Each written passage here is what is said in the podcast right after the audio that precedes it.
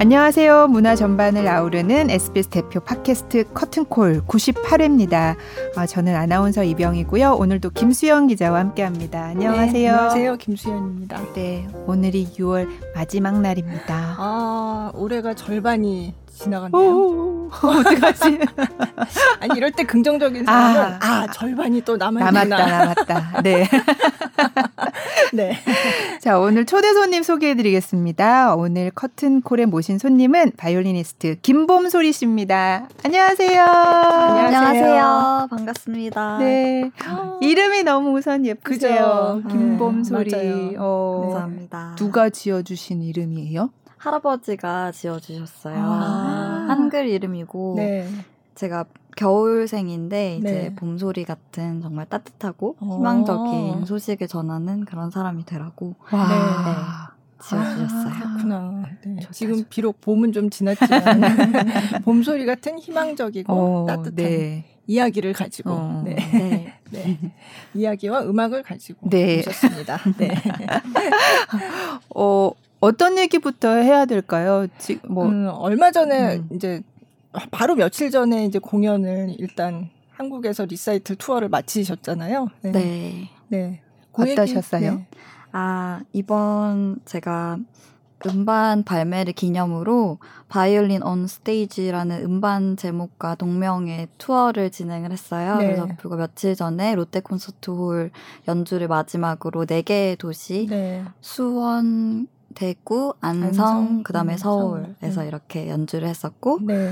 그래서 네 무사히 잘 맞춰서 아주 어, 행복하고 이제 조금 좀 추스리고 이렇게 네. 나왔습니다. 네. 네. 음. 참그 전에 이제 지금 음반 나왔다고 말씀하셨는데 네. 도이치 그라모폰에서 어. 얼마 전에 음반이 나왔고 그러니까 도이치 그라모폰 하면 사실 뭐 클래식 좋아하시는 분들은 다들 아시지만 네.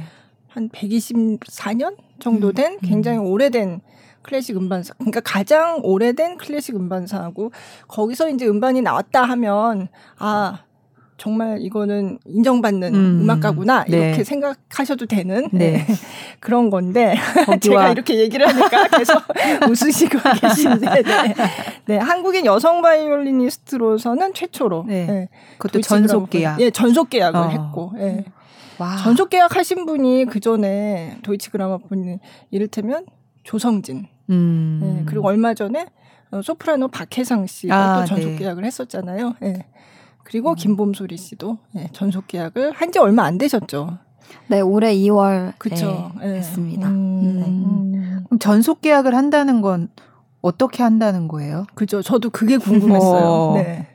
전속 계약을 한다는 건 일단 그 전속 계약 로스터에 들어가고요. 네. 이제 그거가 주는 의미는 이제는 정말 전속으로 DG에서만 앨범을 음. 낸다는 음. 계약이고 음. 그리고 네. 요즘 시대는 조금 또 다른 게 영상이나 이런 매체들이 굉장히 중요해졌잖아요. 아, 네. 그래서 이제 DG라는 플랫폼을 통해서 영상도 모든 것들이 다 나가고 음. DG에서 이제 영상을 제작하고 네. 레코딩에 더불어 요즘엔 음. 영상도 아주 중요해져서 뭐 DG Stage라는 그런 플랫폼도 새로 만들었고요. 네. DG에서 코로나 네. 시대를 통해서 더 이게 활발해진 그쵸. 것 같아요. 네. 그래서 이제 그런 플랫폼을 통해서 더 그런 많은 분들, 많은 청중분들과 이제는 정말 비대면으로도 만날 수 있는 그런 시대잖아요. 그래서 네. 그런 어, 것들을 전속으로, 그러니까 전속으로 그러니까 디지에서만 네. 한다 이런 음, 개념인 것 같아요. 음, 그래서 음. 이거를 장기간으로 두고 네. 네. 어떤 아티스트로서 계획을 세울 수 있는 음. 그런 커리어를 기... 계속 그 안에서 네. 이제 발전시켜 나가는 그 레이블과 네. 함께하는 그런 의미예요. 네. 그럼 보통 기간은 얼마 정도 하나요? 어, 뭐 사람마다 보통이라는 건 없고 네, 다 계약 조건이 다르고 그러고 이제 계약 에 관해서는 그냥 멀티 디스크 계약이라고만 네 나와 네. 있고요. 아. 이렇게 자세한 조건들은 네. 네, 보통 아. 안 나와요. 네. 음. 그렇죠. 계약이니까. 근데 그 전에 전속 계약 하시기 전에도 사실 도이치 그라모폰에서 음반이 나왔 있고, 음. 예, 그것도 잘 들었던 기억이 있는데, 그때는 라파 블레아츠라는 피아니스트랑 같이 했던, 그러니까 앙상블, 그러니까 네. 예, 듀오로 했던 그 맞아요. 음반을 내셨잖아요. 음. 그게, 그래서 제가 아까 2019년에 뵀던 기억이 있다 음. 그렇게 말씀을 드렸는데 네. 그러니까 그때는 전속 계약을 한 상태는 아니었지만 도이치 그라모폰에서 음반이 나왔던 거고. 네, 그때는 네. 왜냐하면 라파 블레하츠가 전속 계약 아티스트였기 때문에 음. 아. 이제 라파 블레하츠가 실내악 음반을 처음으로 내는 거였어요. 아, chamber 네, music 음반을. 네, 그래서 네. 이제 저를 파트너로 아. 제안을 해서 그렇게 이루어졌었고 네, 그렇게 해서 네. 제가 또 인연을 맺게 되었죠. 음, 네. 그 그때 들었던 얘기도 되게 재밌었어요. 맞네요. 인연을 맺게 된 그 과정. 오, 음. 그 아. 텔레비전에서 보셨다고 누가요? 아 그 피아니스트가 네. 이제 쇼팽 콩쿠르 위너예요. 네, 2005년. 네, 맞아요. 네. 그때가 2005년. 아마 임동민, 임동혁 씨가 아. 2위 없는 3위를 했을 때, 음. 네, 그때 1등 했던 아, 우승자. 네. 그래서 폴란드인으로서 크리스티안 심머만 이후로 처음으로 나오는 쇼팽 콩쿠르 우승자여가지고 이제 저도 너무 익히 잘 알고 너무 좋아하는 연주자였는데 이제 그분이 폴란드에 아직도 사세요. 네. 그래서 이제 제가 2016년에 비에니압스키 콩쿠르를 했었는데 거기서는 이제 바이올린 콩쿠르로는 비에니압스키가 이제 쇼팽에 버금가는 어떤 그런 어, 방송 중계나 네, 네, 그런 네. 걸 해주거든요. 네. 폴란드에서 아, 국민적인, 네. 완전 음. 이렇게 국민적인 관심을 받는 콩쿠르여서 그래서 다 방송을 하는데 이제 그거를 폴란드에서 본 거예요. 네. 그러니까 보면서 이제 가족들이랑 다 같이 약간 월드컵 경기 보는 것처럼 응원하고 아. 이렇게 하면서 팬이 됐다고 네. 저한테 어느 날 이제 콩쿠르가 다 끝나고 이메일이 왔는데 이제 네. 자기는 I'm 라파 블라츠고 자기는 피아니스트고 너무나 잘 아는데 네. 그렇고 이제 자기가 음반을 녹음할 생각을 하고 있는데 어. 어, 듀오 파트너를 계속해서 고민을 하다가 너무 저랑 하면 좋을 것 같은 음. 생각이 든다고 그래서 어, 연주도 하고 레코딩도 같이 하면 네. 어떻겠냐. 네. 자기가 DG 레이블 소속인데 이러면서. 음. 그래서 너무 저는 믿겨지지가 않는 네. 내용이잖아요. 네. 뭐 말로만 듣던 그런 레이블의 네. 그 음. 라파 블레하츠에 그래서 처음엔 이게 사 그러니까 스팸이 아닌가. 그러니까 어, 그런 생각 들 네, 수도 네. 있고. 사기 그냥 메일로만 오니까 그렇죠. 어떻게 사기일 수도 있고. 사칭. 네. 네. 텔레비전에서 봤다면서. 아, 그러니까요. 피싱. 네, 그래가지고 그랬는데 우선 답장은 했죠. 너무 네. 이제 혹시나 하는 마음에 그래서 이제 진짜 라파오였어서 네, 네. 그래서 잘 어, 뉴욕에서 저희가 처음 만났어요. 음. 그러고 나서 음. 라파우가 이제 뉴욕에 연주를 하러 네. 왔어서 제가 뉴욕에 살고 있을 때였거든요. 네. 그래서 뉴욕에 와서 이제 얘기를 나누고 하는데 너무 이제 제가 생각했던 어떤 그런 차갑고 조금 네네. 네. 예민할 것 같고 음. 이랬던 그런 아티스트 음악만 들으면 사실 정말 저렇게 치려면은 얼마나 성격이 음. 힘들까 네, 네. 그렇게 생각을 했는데 너무 따뜻하고 그리고 아 정말 근데 특이하기는 특이해요. 아. 네, 정말 내가 생각했던 것보다 더 특이한 면도 있고 그런데 그래도 그 막 이런 뭐라죠? 약간 부정적인 그런 쪽이 아니고 네. 굉장히 네. 정말 본받고 싶은 음. 그런 아티스트라서 네. 너무 지금까지도 계속 연주를 같이 네. 하거든요. 이번 네. 여름에도 바르샤바에서 아. 쇼팽 페스티벌을 하는데 네. 거기서 같이 연주를 오. 어. 하기로 돼 있고 계속해서 이제 음반도 얘기를 하고 음. 있는 중이라서 아. 더 많은 프로젝트를 그냥 그 평생 같이 갈 것 같아요. 네. 네. 오, 진짜 그렇게 딱 맞는 그런 실내악 파트너를 만나기가 정말 어렵다고 하더라고요. 네. 정말 행운이죠. 음. 그뭐 음악적으로도 너무 자, 잘 맞고 좋고, 근데 이제 또 인간적으로도 잘 맞아야지 이게 사람이 네. 하는 그쵸. 예술이다 네. 보니까 그래서 불편하고 이러면 아무리 좋아도 그게 안 네. 되거든요. 근데 네. 너무 그런 점이 좋아서, 음. 네. 음. 그래서 너무 기대 아직도 기대하고 있어요. 네. 네. 네. 그러니까 벌써 도이치 그라모폰에서 이미 음반 내셨는데 이제는 전속 계약을 하고 이제 솔로로 이제 처음 음반을 내신 거잖아요. 네. 네.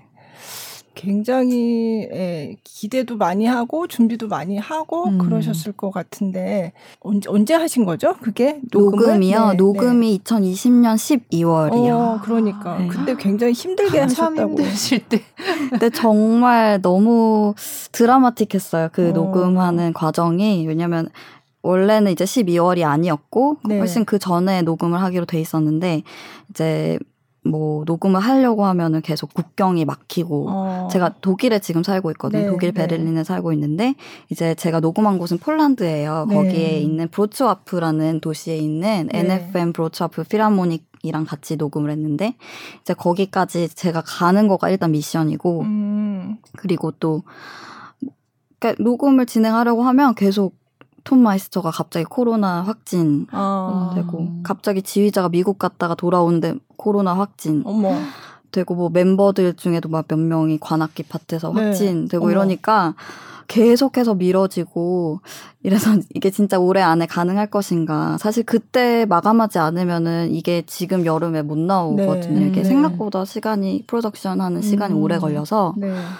그래서 아 그러면 정말 1년이 밀릴지 2년이 밀릴지 모르는 음. 상황이기 때문에 너무 불안했어요. 그리고 이제 왜냐하면 제가 그 곡을 하기로 했던 repertoire를 1년 내내 잡고 있을 수는 없는 음. 그런 상황이고 저도 네. 이제 제 연주 스케줄이 다 그쵸. 있고 한데 네. 그래서 아 정말 급박한 그런 상황이었는데 마지막에 이제 12월에도 끝까지 이게 될지 안 될지 모르는 상황이었지만 심지어 국경도 막 이렇게 막혀서 비행기가 안 뜨는 그런 어. 때였어요. 12월이. 네. 그래서 차를 타고 네. 어, 그 브로츠와프까지 이동을 했고 어머. 그러고 이제 음 거기 호텔에서 이제 머물면서 리허설하고 이제 불과 사흘 정도밖에 시간이 없었어요. 네. 근데 이제 제가 해야 되는 곡이 아홉 곡이었거든요. 음. 그래서 리허설 하는 것만 해도 너무 힘든 거예요. 곡이 너무 많다 보니까. 네. 네.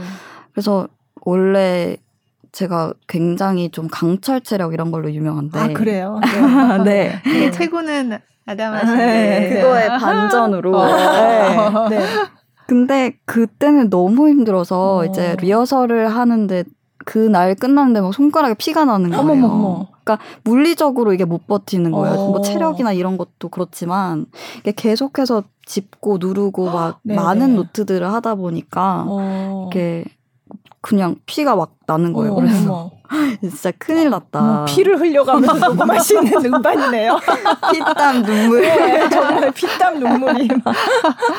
네. 그래서 아 너무 어떡하냐 진짜 막 그래서 막 중간에 리허설 멈추고 네. 이게 또 붙어야 되니까. 그죠. 어머. 이렇게 손톱 밑이 이렇게 보통 눌려가지고 네. 그렇게 되거든요. 어. 그래서 어 그래서 근데 우여곡 절 끝에 그렇게 저희 그니까 녹음할 때 사람들이 너무 응원하는 마음이 막 느껴지는 거예요. 음, 제가 막 음. 이거 피를 흘리는 것도 있고 아 어떻게 피 흘리며 녹음하는 바 어, 레드 바이올린이었다.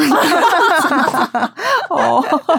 아니 지금이야 이렇게 웃지만 당시에는 얼마나 막 걱정 이게 막막더 피 나고 덧나면 큰일 나니까. 네, 네. 그것도 그렇고 이제 막 그 와중에 또 확진이 누구 한 명이라도 생기면 우리는 이제 못 하잖아요. 네, 네. 그래서 이제 그것도 너무 걱정이 되고 음. 그래서 걱정이 되는 게 한두 가지가 아니었는데 그러니까 사람들이 막 더 필사적으로 네, 막 네. 녹음하는 거에 정말 도와주려는 음. 그리고 음악을 진짜 사실 그때까지 연주가 다 못했으니까 네, 다들 그렇죠. 이렇게 굶주려 있는 네. 그런 상황이었거든요. 연주 자체를 굉장히 오랜만에 음. 하게 되는 네. 상황이 여러 명이 모이는 것 자체가 불가능한 그죠. 그거였으니까 그래서 다들 너무 그렇게 한마음 한뜻으로 음. 사실 그게 어려워요. 이런 상황이었으니까 정말 되지. 그냥 편한 상황이었으면 오히려 이제 음악적으로 네. 제가 정말 만족할 만큼 이렇게 막 열정적인 이런 에너지를 불태워 모든 사람들이 동시에 그렇게 음. 잘 되지 아, 않거든요. 아, 그렇죠. 제 마음 같지 않으니까. 네. 음. 네. 그래서 이번 음반이 조금 더 저는 애착이 가고 아. 모든 사람들 어떤 염원이 네. 정말 강하게 담긴 음. 그래서 너무 감사하죠. 아. 네. 그렇겠어요. 뭐 음반 녹음하는 게 뭐 원래 힘든 일이지만 음. 이번에 정말 사연도 많고 그래서 음. 더더욱 기억에 많이 음. 남으실 것 같은데. 근데 음악적으로도 더 잘 나온 음반이라는 얘기신 거잖아요. 그러니까 네. 모두가 한 마음으로 맞아요. 예. 오케스트라 아, 사운드도 네. 너무 너무 살아 있고 음, 네. 그막 그런 음악을 만들고자 하는 그 열정이 너무 음, 느껴져서 네. 네. 네. 그래서 더 그런 것 음. 같아요. 제목이 아까 이제 공연도 똑같은 타이틀로 바이올린 온 스테이지 했다고 음. 했는데 사실 스테이지에 올라가서 연주를 하는 건가? 이거 뭐 이렇게 뜻이 예, 네. 이렇게 지으신 이제 의미가 있을 음. 거잖아요. 예. 네, 일단은 이제 repertoire에 관련해서 보통은 이제 제목을 생각을 하잖아요. 그쵸. 어떤 제목을 들으면 어떤 컨텐츠가 음. 들어 있는지가 네. 딱 떠올랐으면 좋겠으니까 이제 그래서 제가 이번에 녹음한 곡들이 어, 거의 오페라와 발레 네. 그리고 댄스에 음. 관련된 음악들이에요. 음. 그래서 이제 바이올린으로 할 수 있는 어떤 무대 음악들이잖아요. 어떻게 보면 네. 오페라 네. 무대, 그리고 음. 발레 무대, 뭐 음. 댄스 음악들. 그러니까 이제 그런 의미를 담아서 이제 바이올린으로 할 수 있는 어떤 모든 다양한 종류의 음, 무대들을 음. 이제 이 음반으로 그 무대를 아, 소개한다 네, 이런 네. 의미로 Violin on 음. Stage라고 지었어요. 그러면 이제 편곡을 하셔서 연주한 곡이 많을 거잖아요. 근데 왜 원래 바이올린 원래 오리지널 레퍼토리도 많은데 왜 이거를 음. 해야겠다 생각을 하셨나요? 음, 아, 이 제가 담은 곡들 중에는 이제 오리지널 작품들도 그쵸, 많이 네. 있어요. 그리고 네. 이제 제가 특별히 편곡을 실제로 새로 부탁드린 것도 있고 네. 그 곡이 한 세 곡 정도가 네. 되는데 우선은 제가 오페라와 발레에 관련된 음악을 담고자 했던 것은 제가 첫 번째 음반은 어 도이치 그라모폰이 아니고 워너에서 냈어요. 아, 맨 처음 음반. 네, 메인 제일 데뷔 음반은 네. 이제 그때 제가 담은 게 비에니아프스키의 협주곡 2번 네, 그리고 네. 쇼스타코비치 협주곡 1번을 담았는데 이제 그게 처음 데뷔로 협주곡 음반을 냈고 그다음에 음. 이제 두 번째 음반으로는 실내악을 네, 제가 네. chamber recital 음반을 냈잖아요. 그래서 네. 소나타들을 담았어요. 음. 그래서 이제 세 번째 벌써 사실 제가 데뷔 음반이기는 아, 하지만 아. 이게 세 번째기 때문에 네. 어, 어떤 그 밸런스를 아, 생각해 봤을 때 네, 네. 이제 바이올리니스트의 어떤 솔로적인 그리고 비르투오즈적인 음. 측면을 조금 이제는 내가 주장을 해도 되지 않을까 음. 이런 뭐 자신감은 사실 그렇게 있진 않았는데요.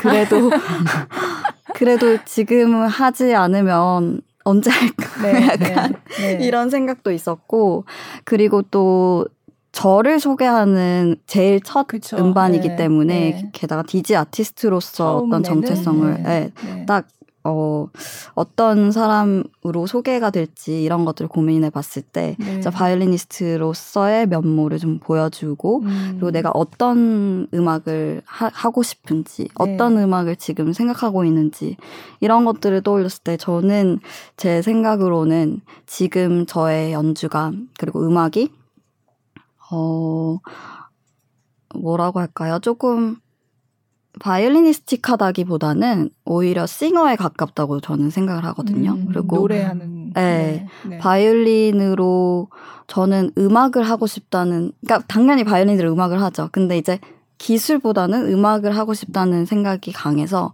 그래서 항상 singer들의 그 음악에서 많이 영감을 받아요. 음. 그래서 어 그리고 바이올린이라는 악기 자체가 워낙 사람의 voice 그러니까 사람의 목소리와 비슷한 그런 어떤 시스템으로 이게 일한다고 생각하기 때문에 이거를 제일 잘 담아낼 수 있지 않을까 해서 음. 이런 레퍼토어를 음. 담았습니다. 아. 그럼 노래를 원래 하시는 것도 좋아하세요? 제가 어렸을 때 네. 진짜 꿈이 가수였어요. 아, 그래요? 막 동요 대회도 엄청 많이 나가고. 네. 그래서 근데 이제 동요 대회 나가면서 알았죠. 아 한계가 있구나. 잘 하긴 했어요. 네, 음악이 네. 워낙 좋아하고 네, 노래 너무 좋아하니까. 근데 저 위까지 안 올라가는 거예요. 음. 음. 그 어렸을 때는 그게 굉장히 중요하잖아요. 그쵸. 제 파까지 네. 올라가냐, 솔까지 올라가냐. 어, 그게 너무 어렵잖아요. 파까지 올라가냐, 솔까지 올라가냐. 그게 네. 안 되니까 어, 어, 한개 처음으로 부딪힌 거예요. 어. 어린 마음에. 음. 그래서 이제 바이올린이란 악기는 사실 제일 높은 악기잖아요. 그쵸. 현악기 중에. 네. 네. 그래서 진 진짜 자유롭게 아, 올라가네. 그래서 네, 그래서 더 이제 자유롭게 노래할 수 있는 아~ 그런 악기여서 아~ 네. 아~ 노래를 하고 싶어서 바이올린을 그렇죠. 네. 높은 음까지 자유롭게. 네. 음. 아니 그래서 음악을 할 때왜 아, 노래를 해야 된다. 그 왜 피아노 하시는 분들도 음. 그냥 이렇게 치지 말고 노래를 해 노래를 아, 이렇게 얘기를 해. 네. 근데 그게 뭐지 사실 음, 맞아요. 그 사실 잘 와닿 음. 그러니까 그냥 일반인들한테는 그게 뭐, 를 그렇게 음. 얘기를 하는 거지 라는 생각이 들기도 하거든요. 네. 맞아요. 그 어떻게 설명이 음. 되나요? 그게 그게 바이올린은 오히려 굉장히 그거를 설명드리기가 쉬운데 네. 피아노는 정말 피아노는, 어려운 것 같아요. 네. 왜냐면 이게 한 번 터치를 하면 네, 바꿀 끊기잖아요. 수가 없잖아요 네, 음을 네, 그러니까 네. 중간에 저희는 활로 이거를 그죠 이어서 쭉갈 음, 수가 네, 있는데 컬러를 체인지하거나 뭐 이렇게 뭐 diminish 하거나 이렇게 뭐 바꿀 수가 있는데 피아노는 그게 안 되니까 저희 저는 이제 피아노 소나타 할 때 피아노랑 이제 같이 하는 소나타 를할때 너무 재밌어요 그게 이제 대조가 너무 확연하게 아, 되잖아요 아. 특히 막 이악장 같은 거 할 때 너무 고생해요 피아니스트들이 아, 그죠 노래하고 이거 이어야 되는데 저는 너무 편하고 그죠. 아, 맞아요, 맞아요. 아, 이건 이렇게 해야지, 약간. 아, 그런, 네. 그냥 피아노는 그쵸 그냥 한 한 음을 짚어버리면 그냥 거기서 어. 끝나잖아요. 어떻게 노래하듯이 하지? 그러니까, 그러니까 피아노, 피아노 할 때도 거예요. 네. 노래하는 네. 것처럼 하라고 그런 얘기들을 하는 걸 제가 막 듣거든요. 입만 노래하듯이 그러니까 그러니까 음. 어. 그러니까 그 레가토 뭐 그쵸. 이거잖아요. 근데 참 그러네요. 그래도 바이올린은 노래하기가 굉장히 그래도 훨씬 수월하죠. 네. 색을 입히기가 좋다. 네, 네. 네. 맞아요. 그래서 음. 더 많이 티나기도 하고 그거를 네. 못했을 경우에. 아, 네. 네. 네. 그리고 음. 이제 그만큼 엄청 이제 음의 변화가 다 들리잖아요. 그렇죠. 그러니까 저는 진짜 바이올린이 조금 잔인한 것도 있는 것 같아요. 아. 그만큼 이게 다 들려버리니까. 네. 네. 네. 음. 그러면 하나 들을까요? 하나 들을까요? 네. 어떻게 노래를 하셨나? 네. 네. 그러면은 뭐부터, 뭐부터 들을까요? 네. 지금 세 곡을 준비를 해주셨는데 김봉소린 마스네 타이스의 명상곡. 아. 우선 네. 그러면은 네. 제가 노래하는 얘기를 계속 하, 네, 네. 했으니까 그러면 마스네 타이스의, 타이스의 명상곡을 네. 네. 들었으면 좋겠어요. 네, 먼저 들어보시죠. 어떻게 노래를 하는지 들어보시겠습니다. Música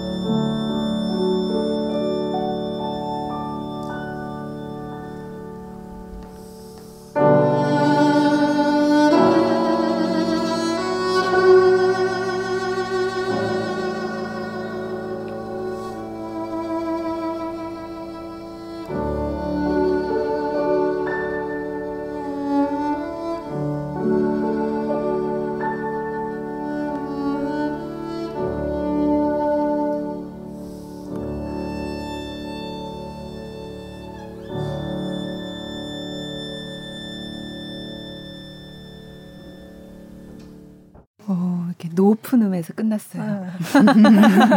너무 노래하듯이 아름답게. 네. 진짜 노래하듯이. 아, 노래 같아요. 네. 아, 어, 어. 언제 하신 연주예요?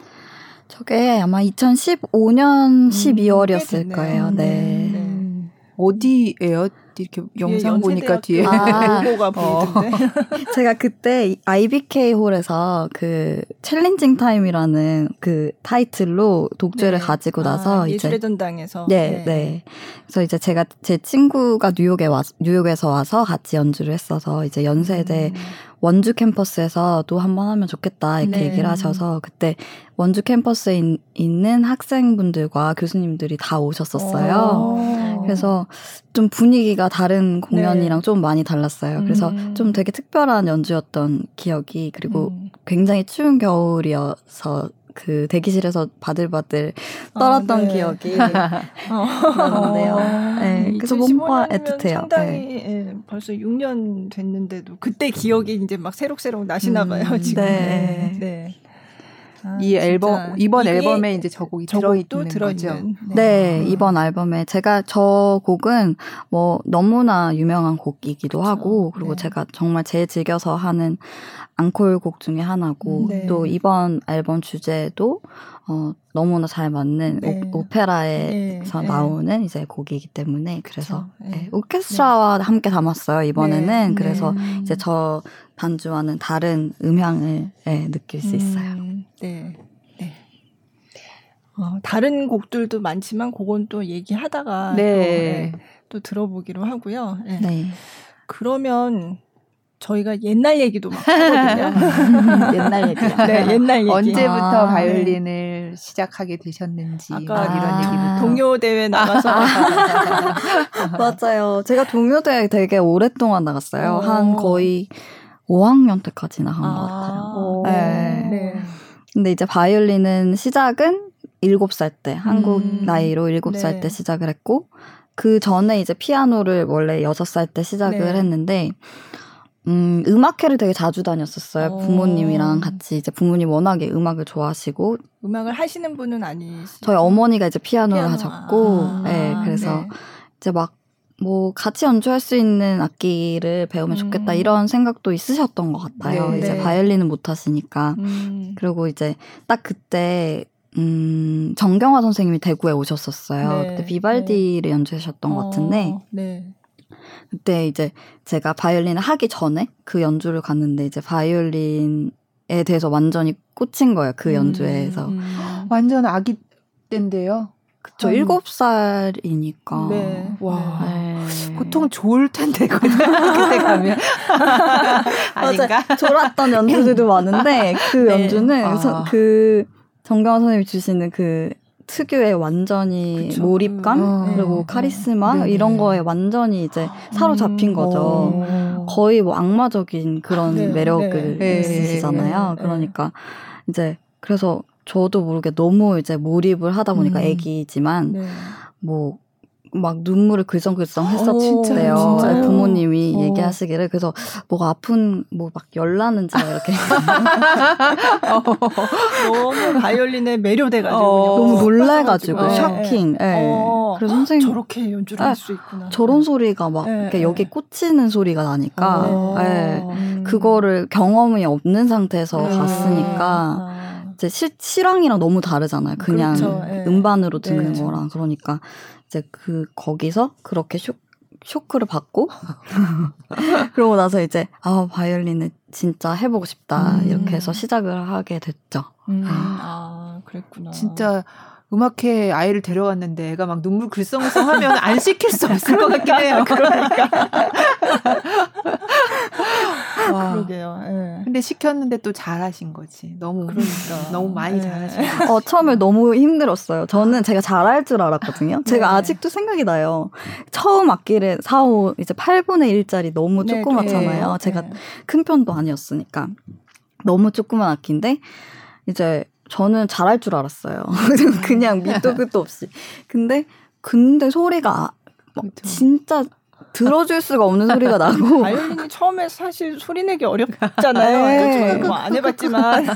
그리고 네. 이제 이게 원래 한 음만 내야 되는데 네. 이제 A를 그으라고 하는데 계속 다른 음, 현이 그렇죠. 다 그어지는 네. 거에 이게 네. 힘이 조절이 안 되니까 그래서 아, 내가 재능이 없는 건가 진짜 음. 진지하게 그렇게 생각을 어. 할 만큼 어린 시절에 그러니까 그 일곱 살 일곱 살이라는 걸 기억하셔야 됩니다 그러니까. 지금 그래서 피아노랑 너무 다른 아, 거예요. 그렇죠. 피아노는 어쨌든 소리가 나잖아요. 네. 네. 그래서 되게 충격받았던 그런 기억이 있어요. 어, 네. 그러나 충격을 극복하고. 네. 그, 네. 이겨내고. 어, 그러면 언제, 어, 나는 바이올린을 연주하는 사람이 돼야 되겠다. 그냥 음. 취미로 하는 게 아니라, 음. 어, 난 계속 해야 되겠다라고 생각하게 된 거는 언제쯤이셨어요? 아, 그거는 한 중학교 들어가면서 음, 그렇게 한 것 같아요. 네. 중학교를 이제 제가 예원학교를 나왔는데 아, 네. 그때는 대, 대구 제가 대구에 있었어요. 네, 네. 제 고향이 대구여가지고 음. 이제 대구에 있었는데 그 예원학교라는 데는 서울에 서울이죠. 있잖아요. 네. 그러니까 이제 정말 큰 결정을 해야 되는 음, 제 이제 몇 살 안 되는 인생에 가장 네. 큰, 큰 결정을 내리는 그런 상황이었기 때문에 이제 저 때문에 이제 가족들도 다 이사를 해야 되고 막 아. 이런 너무 큰 변화가 있는 그런 결정이어서 그때 이제 어 해야겠다 이런 책임감을 느낀 거죠 아, 어떻게 보면 어, 그러면 일종의. 진짜 그때 온 가족이 다 서울로 이사를 하신 네, 거예요? 네. 어, 그렇구나. 초반에는 이제 제가 친척 집에 좀 가 있다가 네, 이제 네. 나중에 오셨는데 네. 음. 그것만 해도 그 제가 생각해 보면 그때 너무 어렸잖아요. 네. 지금 생각해 보면은 아기잖아요. 네.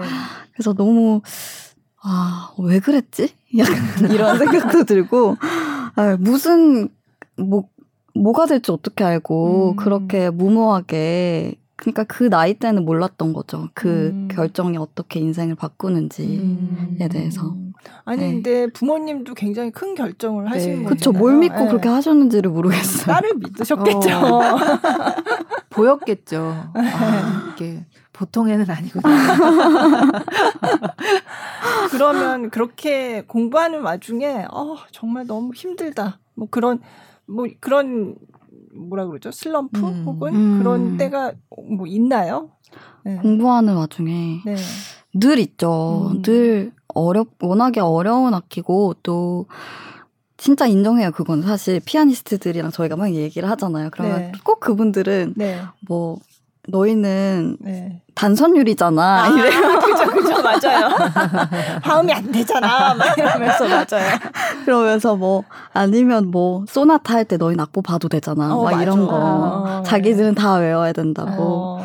근데 이제 그거를 더 잘 알게 되면 다들 인정을 해요. 바이올린은 진짜 할 악기가 아니다. 음. 왜냐면 악기 자체가 너무 예민하고 음.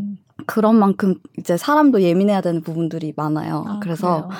이제 그거를 더 잘 알게 되면 이제 그분들도 다들 아 인정 그건 인정을 한다 이렇게 하시더라고요. 왜냐면 이게 지만 인정. 그렇죠. 저희는 막 이렇게 얘기하죠. 너희는 음정 안 틀리잖아. 음. 어, 우리는 그쵸. 맞는 음정이 없어. 왜냐면 음. 정말 이게 음정이라는 게 굉장히 그 주관적이에요. 어떻게 그죠, 보면. 맞아요. 그래서 네, 이제 네. 사실 평균율로 이제 피아노가 조율돼 있는데 그쵸. 사실 그것도 저희한테는 이제 완벽하게 맞는 걸로 안 들리는 거죠. 음. 이 화음이 특히 이 뭐 어떤 화음을 했을 때 이거는 네. 이 조율로는 안 맞고 아, 이런 게 다다 네. 다 있는 거죠. 그러니까 음. 이제 그만큼 또 예민한 것도 있고 그런데 어 무슨 얘기하다가 이 아, 그러니까 슬럼프가 없냐. 아, 네, 네. 네. 악기가 워낙 어려우니까 네, 네. 늘 악기와 이제 싸우죠. 음. 네, 이거를 극복을 해야 되니까 이런 네. 어려운 그런 것들을. 음. 그런데 제가 생각했을 때는 그냥 그런 순간이 올 때마다 어 무소의 불처럼 혼자서 가라 약간 이런 음. 이런 마인드 음. 그런 그냥 묵묵하게 걸어가는 수밖에 없었던 것 같아요. 음. 그래서 이제 지나고 보면은 사실 그게 또 아무것도 아닐 때가 있잖아요. 네. 너무 힘들었다고 느껴져도. 음. 제가 이번 녹음도 사실은 이렇게 힘들 수가 있나? 이럴 정도로 아. 그렇게 제가 원래 힘들다는 얘기를 거의 안 하는 아, 편이에요. 아, 네. 네. 근데 막 너무 말할 데도 없고 정말 너무 힘 물, 음. 이렇게 물리적으로도 힘들고 그래서 음. 부모님한테 심지어 전화를 드렸다니까요. 네, 제가 네. 그 녹음하는데 이거 진짜 끝날 수 있는 건지 모르겠다고. 음. 근데 어. 이제 또 지금 와서 보면 또 아, 그때 힘들었지만 이렇게 또 음. 이게 무사히 음. 나왔잖아요, 음반이. 네, 그래서 네. 아 이렇게 더 힘든 그런 시간을 겪고 나서 음. 오히려 더 그런 값진 게 네. 생기는 게 아닌가. 그래서 더 단단해지고. 네, 음. 조금씩 네. 더 그렇게 음. 성장을 하는 거가 아닌가 하는 네. 생각이에요. 네. 음, 지금까지 그 연주자로서의 인생 중에서 너무 기뻤던 순간, 뭐 떠오르는 거 있으세요? 와, 나 진짜 음악 하길 잘했네. 음, 아 너무 많은데요. 네. 요즘에 조금 더 느끼는 것 같아요. 음. 요즘에 이제 제가 이 힘든 시기를 2020년 코로나가 이제 터지고 제가 바로 직전까지 연주를 했었거든요. 네. 스페인에서 마지막 연주가 제가 코로나 이게 터지기 전에 3월이었어요. 그때 이미 음, 뭐 터져 3월에. 있었어요. 네, 네. 네. 근데 이제 스페인에서 국경이 닫히기 일보 직전에 투어를 하고 아. 딱 다쳤는데 그러고 나서 어 저는 사실 조금 이렇게 말하면 엄살이긴 해요. 왜냐면 그러고 나서 5월에 바로 또 한국에서 거의 코로나 터지고 처음으로 하는 연주를 했었거든요. 네, KBS랑 네, 이제 기부 콘서트라고 그 음. 그 국경 없는 의사회에 기부를 하는 그런 연주회를 했어서 이렇게 막 쉬었다고 얘기를 하기는 사실 엄살인데 그 이 제가 준비하고 막 일했던 연주들이 다 취소되고 이러니까 그게 더막 음, 하나하나 연주 하나하나가 다 너무 더 소중해지고 네. 이게 얼마나 귀한 그런 기회고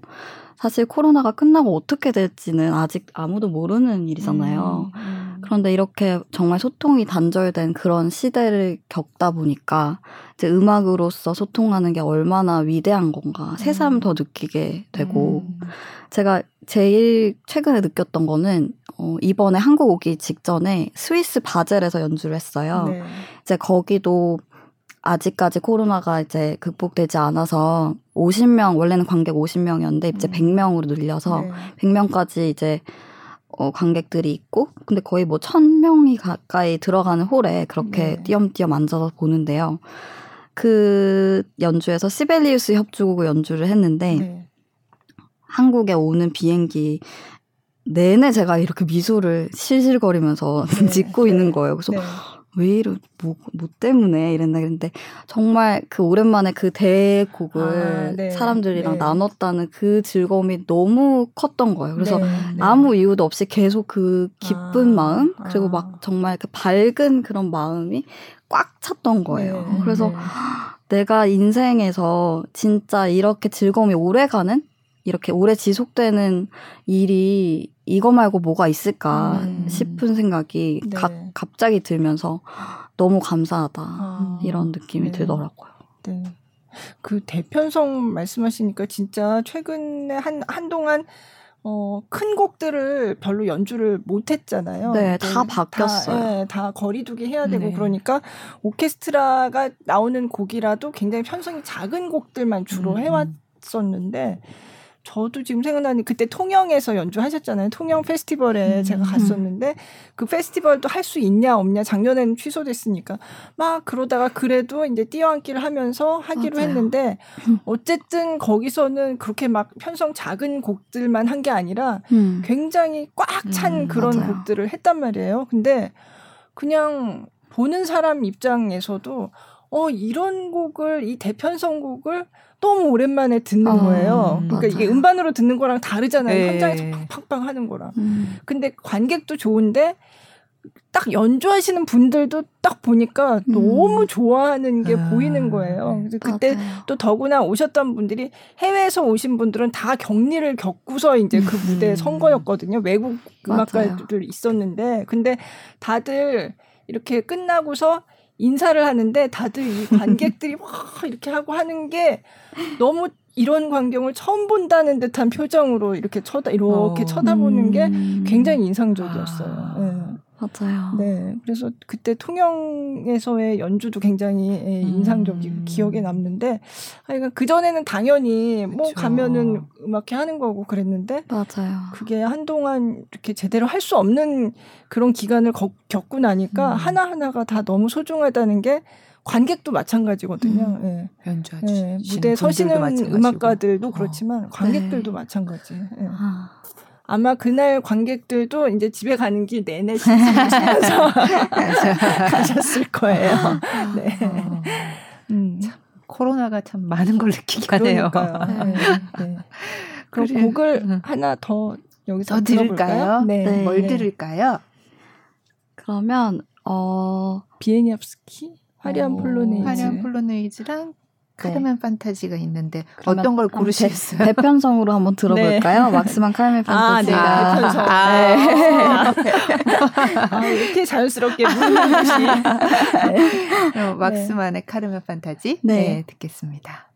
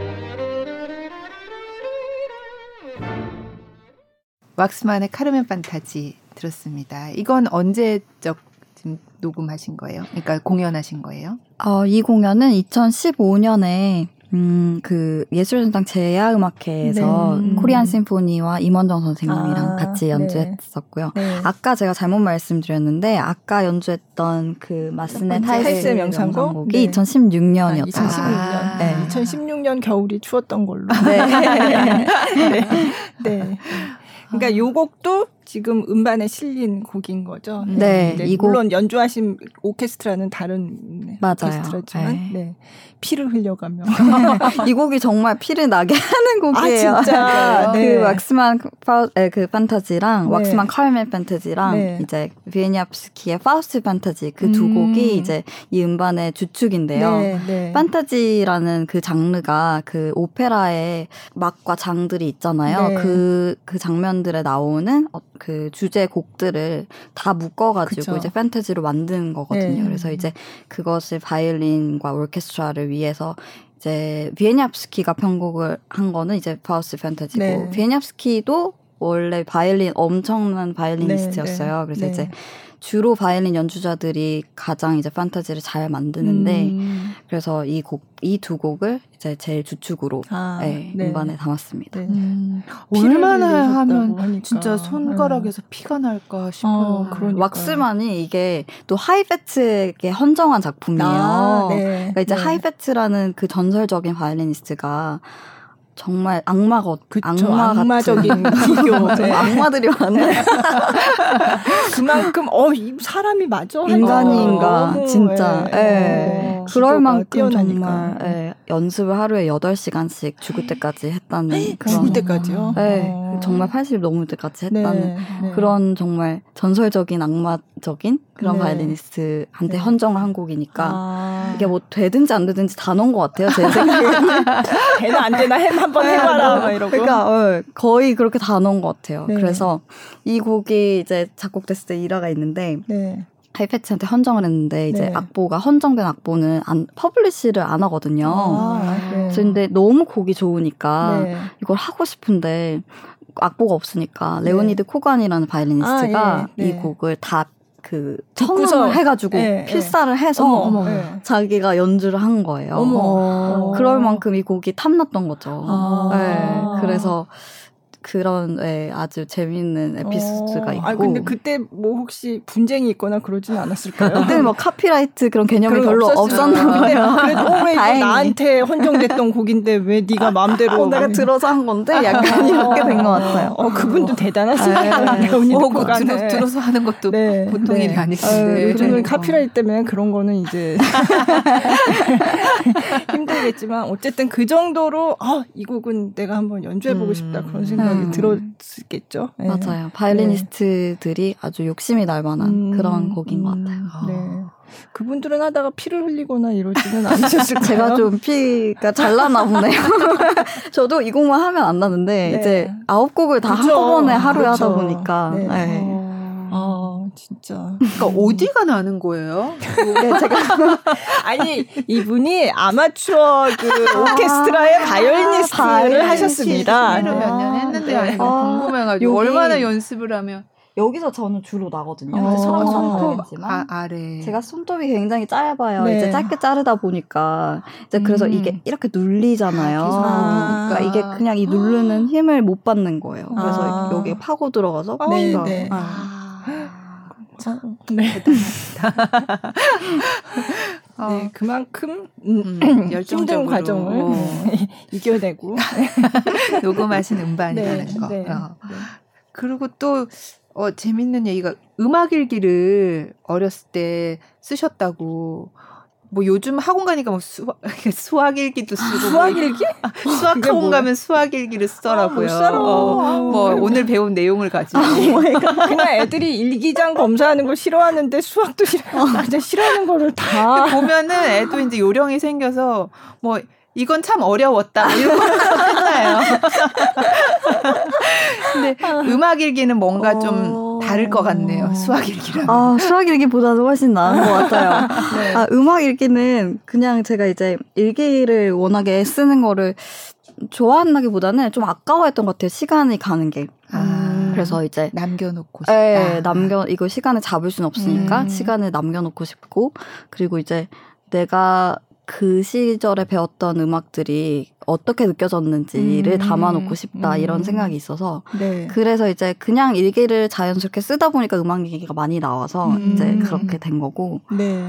그래, 그래서 이제 쓰다 보니까 이제 제가 콩쿠르 할 때도 막 그런 일기를 쓰고 이렇게 음. 남겨놓고 생각을 그렇게 하니까 지금 보면은 굉장히 귀엽죠 그냥 아. 네, 귀엽고 아. 이제 뭐 그때 학생 만약에 그 나이가 나이에 학생들이 많을 거 아니에요. 그 네, 학생들을 네. 보면 되게 재밌겠다 이런 음, 생각이 들고 음. 그리고 이제 그그 그 나이 대의 어떤 공 공감할 수 있는 그거를 제가 아직까지도 계속 가지고 있을 수가 있잖아요. 네, 네. 네. 그래서 음. 저의 기억을 계속 가지고 있을 수 있으니까 음. 어떤 시간을 남겨놓는 그런 의미가 있지 않나. 음. 중학교 때 쓰셨던 그때부터, 거예요. 네. 음. 요즘도 쓰세요? 요즘에도 가끔 쓰죠. 그러니까 어. 매일은 못 쓰지만 네. 정말 인 기념하고 싶은 아, 연주나 아, 네. 이런 뭐 녹음이나 녹음 때 일기를 써놓으면 그렇게 나중에 보면은 위로가 되더라고요. 저는 아. 다음 녹음 때 아, 내가 저때 진짜 힘들었구나 아. 이번만 그런 게 아니구나 아, 네. 그리고 어떤 과정을 통해서 이것이 다 이루어졌는지 나중에 되면 사실 기억이 가물가물하잖아요. 음. 그래서 어떤 과정으로 어떤 사람들의 도움으로 이, 이 이렇게까지 왔나 음. 이런 거를 돌아볼 수 있으니까 음. 좀 초심을 이제 생각했을 때 이제 아. 생각하게 되는 그런 음. 역할을 하는 것 같아요. 네. 어. 연주자를 꿈꾸는 학생들이 이렇게 보면 되게 네, 네. 좋을 것 같긴 한데 네. 혼자만 간직하실 거죠. 뭔가 이렇게 나중에 뭐 아, 부끄러워요, 부끄러워요. 이러면 어, 네. 아이들이 보면 되게 공감할 수 음, 있을 수 것을 것 같아서. 네. 음. 네. 그럼 중학교 때는 뭐 녹음을 하진 않았을 테니까 뭐 노래를 듣고 쓰는 거예요. 뭐, 뭐 연주회를, 아, 그렇죠. 연주회를 갔다거나 음. 아니면 연습을 하면서 힘들었던 점이라던가 아. 아니면 뭐 레슨 받아. 서 너무 힘들어서 막 울고 뭐 이런 것도 아, 쓰고, 아, 아. 그러니까 뭐 다 담겨 있는 것 같아요 감정들이 음. 그때 느꼈던 그 그때는 음, 막 음. 모든 것들이 되게 크게 느껴지잖아요. 네. 어떤 네. 예를 들면 뭐 실기 시험 이런 것들도 그쵸. 막 네. 엄청난 사건이잖아요. 음. 그러니까 하나 하나에 막 세상이 무너지고 막 세상이 바뀌고 음. 이런 느낌인데 이제 그런 것들이 담겨 있으니까 이제 음. 돌아봤을 때 굉장히 재밌고 배우는 것도 많은 것 같아요. 음. 음. 그럼 음악 일기를 이렇게 공개를 할 수는 없지만 지금 음악을 공부하는 학생들한테 뭔가 조언을 아 내가 겪어보니까 이렇게 음. 하는 게 좋더라. 이런 만약 만약에 그런 조언을 해주신다면 어떤 얘기를 음. 하시겠어요?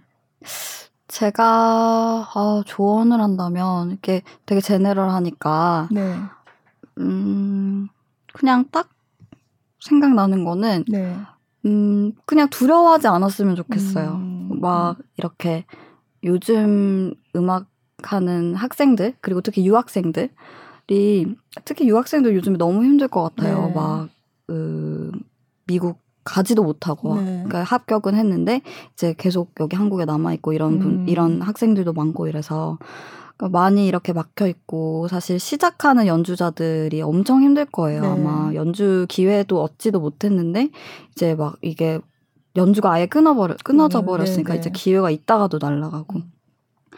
그런데 그래도 저는 그 도전하는 그 그러니까 comfort zone에서 있지 말고 조금 음. 자기가 힘들고 어떤 힘들고 좀 어려운 상황이 오더라도 그거를 두려워하지 말고 예를 들면 뭐 콩쿨도 항상 왜 콩쿨 나가기 싫으면 이런 게 잘 보여요. 뭐 콩쿨의 안 좋은 점. 아. 콩쿨의 부작용 막 아. 이런 거 있잖아요. 아, 네, 네. 뭐 콩쿨 나가면은 콩쿨은 뭐 원래는 말들을 위한 거다. 막 이러면서 아. 이렇게 매기는 게 의미가 없다. 막 이렇게들 아. 다들 얘기를 네. 만, 그러니까 당연히 저도 공감하는 부분이 있고 어느 정도 맞는 부분도 네. 당연히 있는데 네. 그래도 가만히 있으면 나오는 게 없어요. 음. 저는 도전은 해, 계속 할수록 뭐가 문이 열린다고 생각을 네. 하고 네. 조금 겁 없이 너무 많은 장고하지 않고 음. 그렇게 도전했으면 좋겠어요. 음. 네. 일단 네. 네. 일단 해라. 두려워하지 말고. 네. 음. 근데 지금 말씀하시니까 그거 되게 사람 심리가 비슷한가 봐요. 뭐를 해야 되는데 하기 싫으면 그거에 안 좋은 점을 자꾸 이렇게 찾아보게 되고 맞아 이런데 진정한 음악을 하려면 이런 네. 거에 얽매이면 안 돼. 막 이런 거 네. 있잖아요. 네. 사실 근데 콩쿨 나가서도 자기 음악 하면 되는 거거든요. 음, 음, 그러니까 네. 너무 그런 거에 고민하지 않았으면 좋겠어요. 아. 그러니까 콩쿠르를 많이 나가셨잖아요. 네. 근데 콩쿠르를 해보니까 분명히 얻는 게 네. 있잖아요. 해보시니까 그렇죠. 어떠셨어요? 그러니까 콩쿨 할 때 너무 괴롭죠. 음. 그 콩쿨 과정도 너무 힘들고. 근데 이제 지금 와서 생각해 보면은 그 과정이 힘들고 막 이렇게 빡세고 저를 막 끝까지 밀어붙이고 이랬던 것들이 어 제가 프로페셔널 연주자의 삶에서 봤을 때 네. 이게 과연 진짜 힘든 것이었었나 음. 생각해보면 그 사실은 그때가 제일 안전했던 거예요. 아. 그때는 아직 정글에 안 나왔던 네. 상황인 거죠. 네. 그러니까 이제 그 콩쿨이라는 틀 안에서 이제 뭔가 사람들이 다 봐주잖아요. 어, 어쨌거나 관심, 음, attention을 아, 네. 봐주고 네. 1차부터 뭐 final까지 모든 사람들이 같이 follow를 하면서 이제 음. 나의 입장을 다들 알고 있는 상황인데 이제 네. 연주자의 삶으로 돌아오면 제가 뭐 만약에 이번에 한국에서 투어를 엄청 빡빡했어요 일정이 하루 쉬고 그러니까 네 번의 콘서트를 일주일 안에 다 하는 네, 네. 공연이었기 때문에 빡빡한데 이제 제가 또 바로 돌아가서 라인가우 페스티벌에서 모차르트 전곡 협주곡을 연주하거든요. 아, 네, 그래서 네. 짤츠부르크에 가서 카메라타 짤츠부르크랑 연주를 하는데, 음. 그러니까 리허설을 하는데 네. 그분들은 혹은 거기에 있는 관객들은 제가 한국에서 뭘 하고 왔는지는 아, 모르죠. 그렇죠. 모르고 네. 관심도 없고 뭐 나는 너 처음 보러 왔고 음. 한번 보자 이렇게 음. 하는 입장에서 보는데 네. 그러니까 이제 저는 거기서도 베스트를 보여줘야지 이게 제가 뭐 다시 초청을 받던지 음. 이런 네. 그런 길이 바뀌는 거잖아요 모든 연주 하나 하나가 그렇죠. 네. 그러니까 이제 그 콩쿠르에서 그런 훈련이 없었다면 어떤 보호된 그런 음. 상황 안에서 없었다면 이거는 못 버텨냈을 수도 있겠다 아. 이런 생각이 음. 들더라고요. 그래서 음. 어떤 그런 끝까지 끌고 나가는 인내 인내심이라던가 네, 힘이라던가 네. 이런 음. 것들을 좀 훈련한 것 같아요. 아, 네.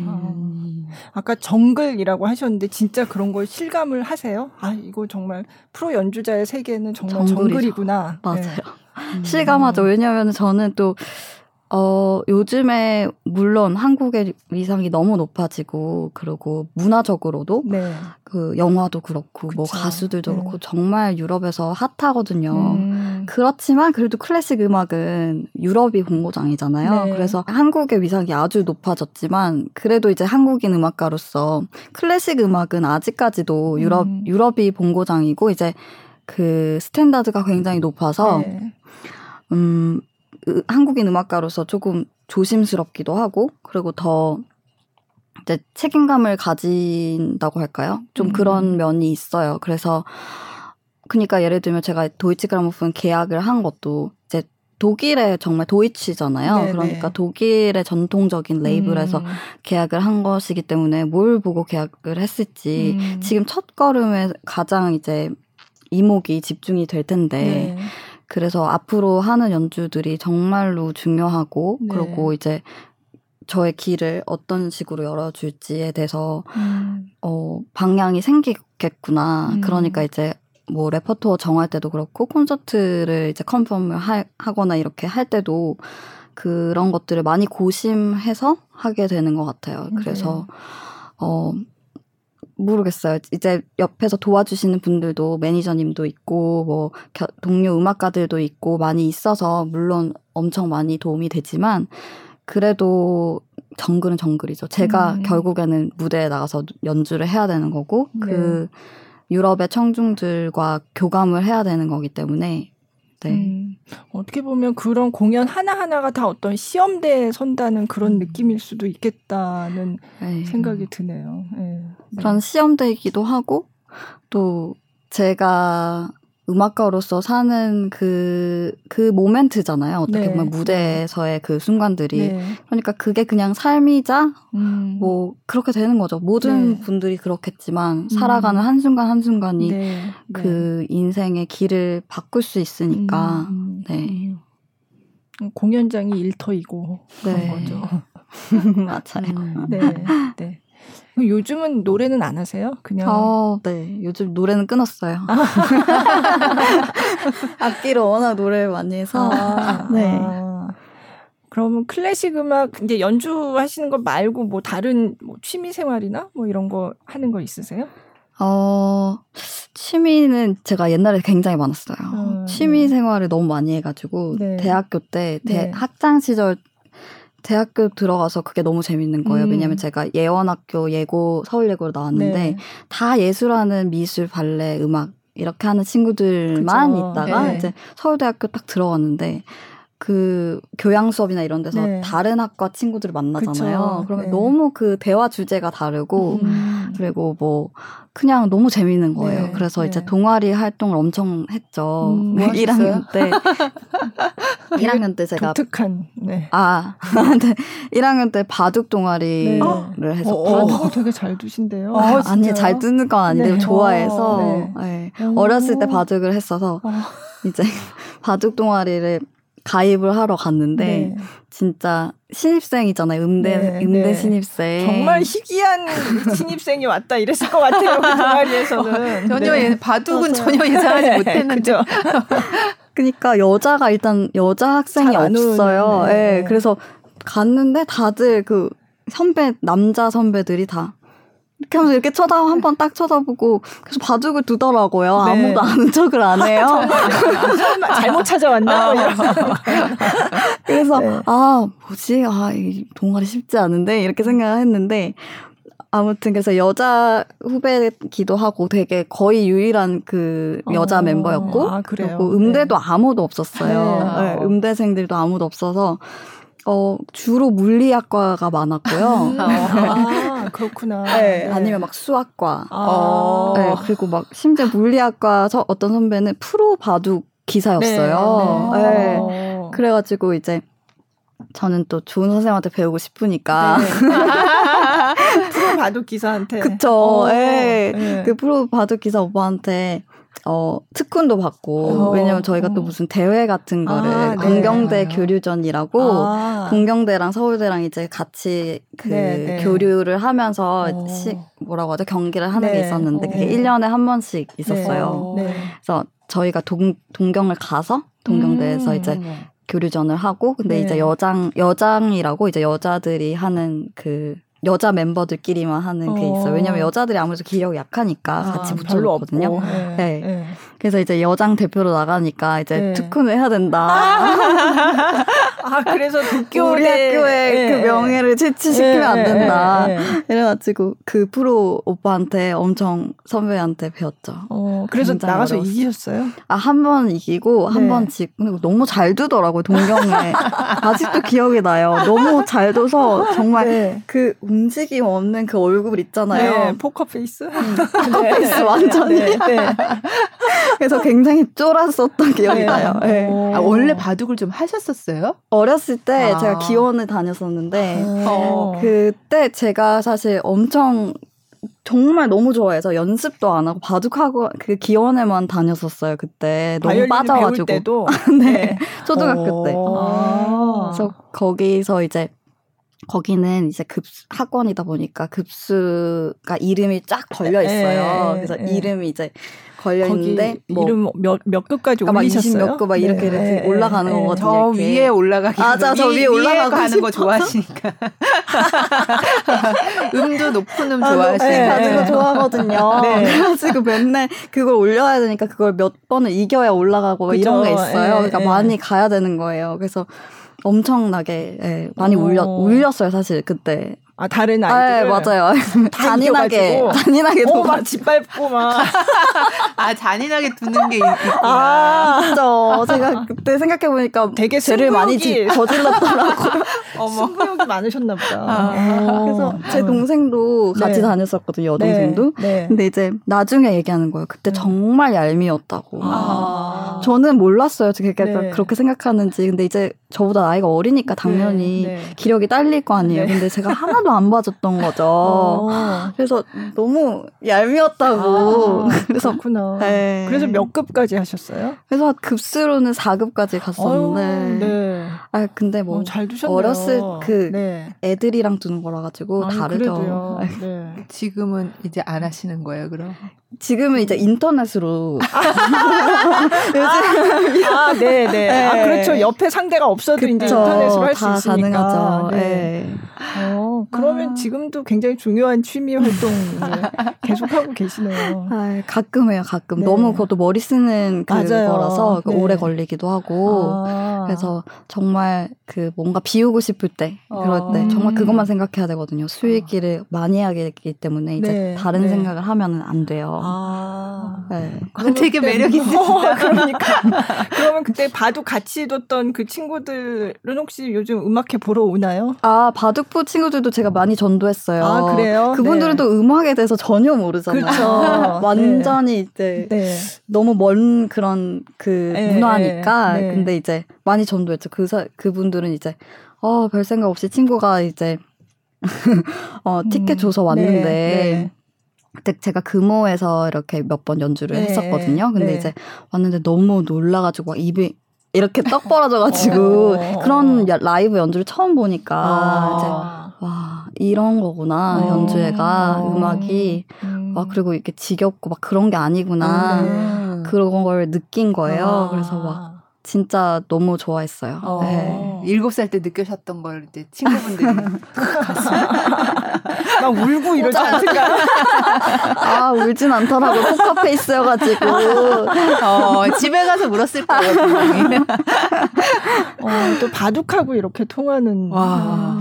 뭔가 왜 음악이 되게 수학적이라는 음, 얘기도 하잖아요. 그러니까 맞아요. 그런 면에서는 또 바둑이랑 통하는 데가 어. 있는 것 같기도. 네. 음. 하나는 네. 완전 감정을 그냥 드러내지 않아야 되는 거고 음. 악은 되게 어떤 감정 표현이 많은 장르인데 어, 음. 재밌다. 음. 그러니까 어. 근데 음의 어떤 음률이나 이런 건 되게 수학적인 그쵸, 원리랑 그쵸. 관계가 있다면서요. 그렇죠. 악기 네. 자체도 굉장히 네. 가, 과학적인 네. 모든 황금 네. 비율 이런 네. 것들로 다 네. 이루어져 있기 때문에 그리고 음. 뭐 음을 만드는 것 자체도 음정 자체도 다 수학이잖아요. 음.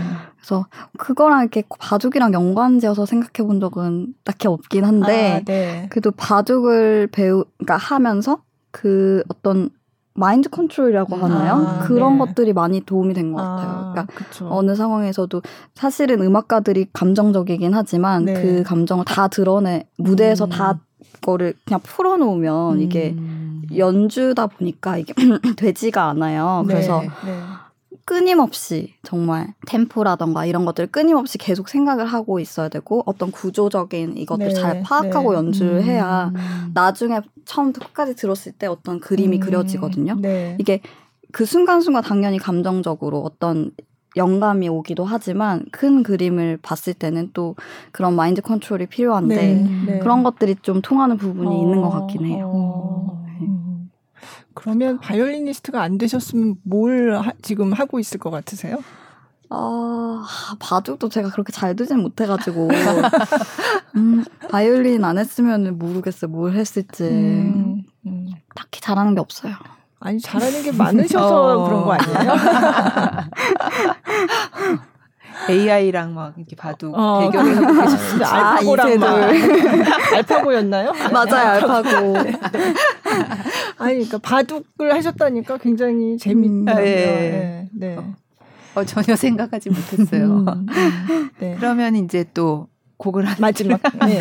세 번째 곡을 세 번째 네. 곡 네. 또 소개를 해주세요. 네. 네, 세 번째 곡은 비에니아프스키 폴로네이즈 화려한 폴로네이즈라는 곡인데요. 네. 비에니아프스키는 아까 설명드렸듯이 폴란드의 정말 전설적인 바이올리니스트고 어, 이 곡은 어, 원래는 항상 그 제가 이 곡을 첫 음반의 첫 트랙으로 넣었어요. 네. 그 이유가 이제 이 폴로네이즈라는 댄스가 민속 춤인데요, 음. 폴란드에 이곡이 폴로네이즈로 항상 그 댄스 파티 prom을 폴란드에선 시작을 해요. 아. 그래서 이제 무대를 열 때이 아. 곡을 아. 하는 거죠. 네. 오늘은 네. 마지막으로 네. 네. 아. 무대를 닫을 때 네. 그지만 네. 네. 그래서 이 곡 어, 사실 한국에서는 막 그 샴푸 광고 이런 데도 많이 나왔어요. 아, 그래요? 네, 아, 그래서. 들어보고 싶다. 네, 많이들 네. 들어보셨을 텐데 한번 그 특유의 리듬을 좀 귀 기울여서 네. 들어, 들어봐 주세요. 네. 네. 비에니아프스키의 화려한, 화려한 폴로네이즈. 네.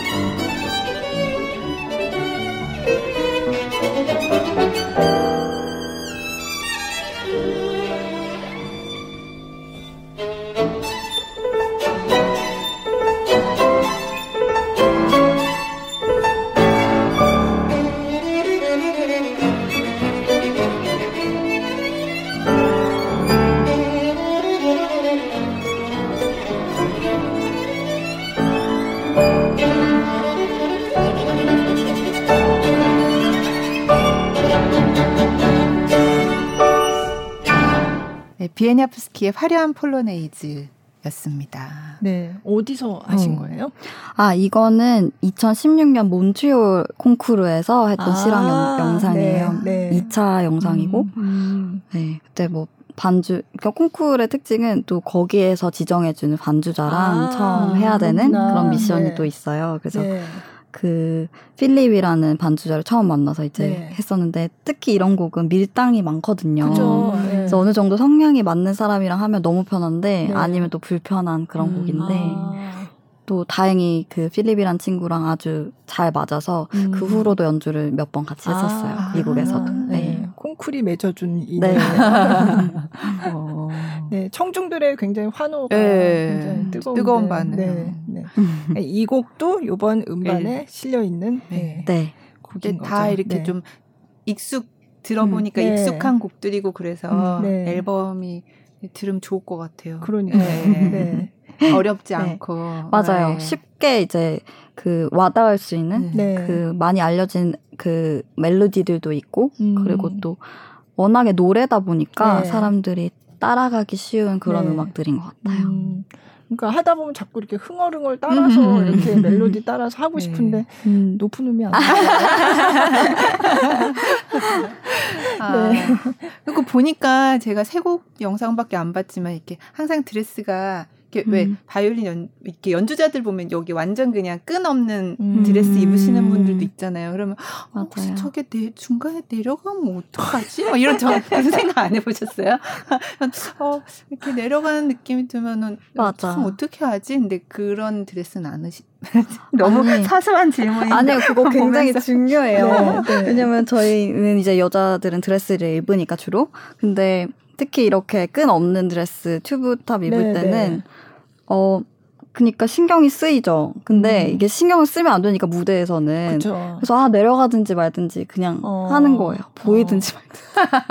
아, 보여라. 봐라.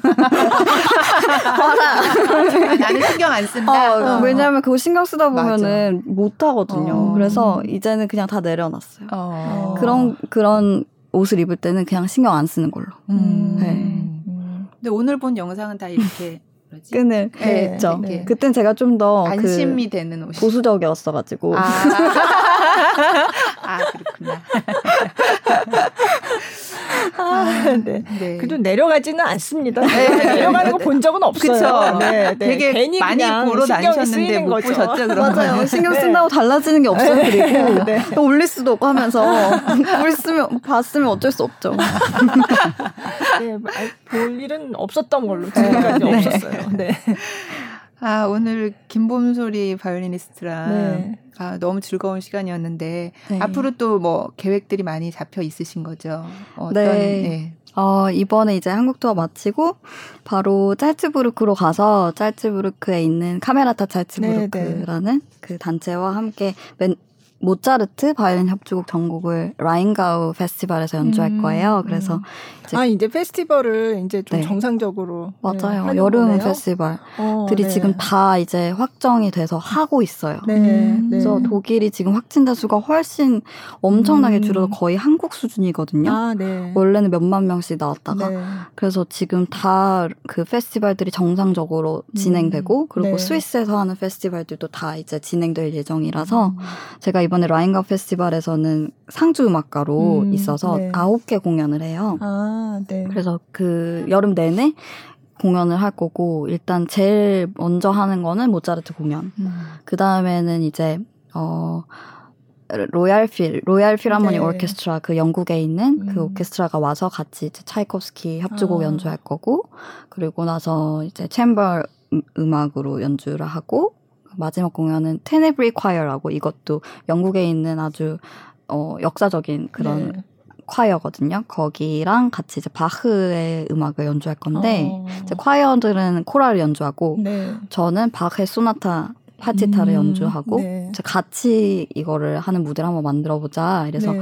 거기 장소가 굉장히 수도원이고 어. 뭔가 영적인 그런 느낌이 나는 아주 특별한 그런 공간이어서 네. 그 안에서 콰이어가 네 파트로 나눠서 네, one, two, three, four 이렇게 아. 나눠서 저는 중간에 있고 네, 콰이어는 네. 이렇게 있고 음. 관객들은 그 더 뒤에 있을 거예요. 그래서 그런 음. 그런 특이한 그런 구성의 음악회들도 지금 어, 계획을 하고 있어서 네. 기대하고 있습니다. 어. 어. 그건 영국에서 하시는 거예요? 그것도 라인가우 아, 페스티벌. 아, 라인가우 페스티벌. 네, 지금 그 상주 음악가로 아, 네, 그 프로그램들을 네. 다 만들었고. 어, 근데 굉장히 다 다양한 프로그램을 음. 하시면 그 레퍼토리도 막 네. 계속 다른 곡 하고 하는데 어, 혹시 어 이거 하다가 잊어버리면 어떡하지 이런 생각 들 때는 없으세요?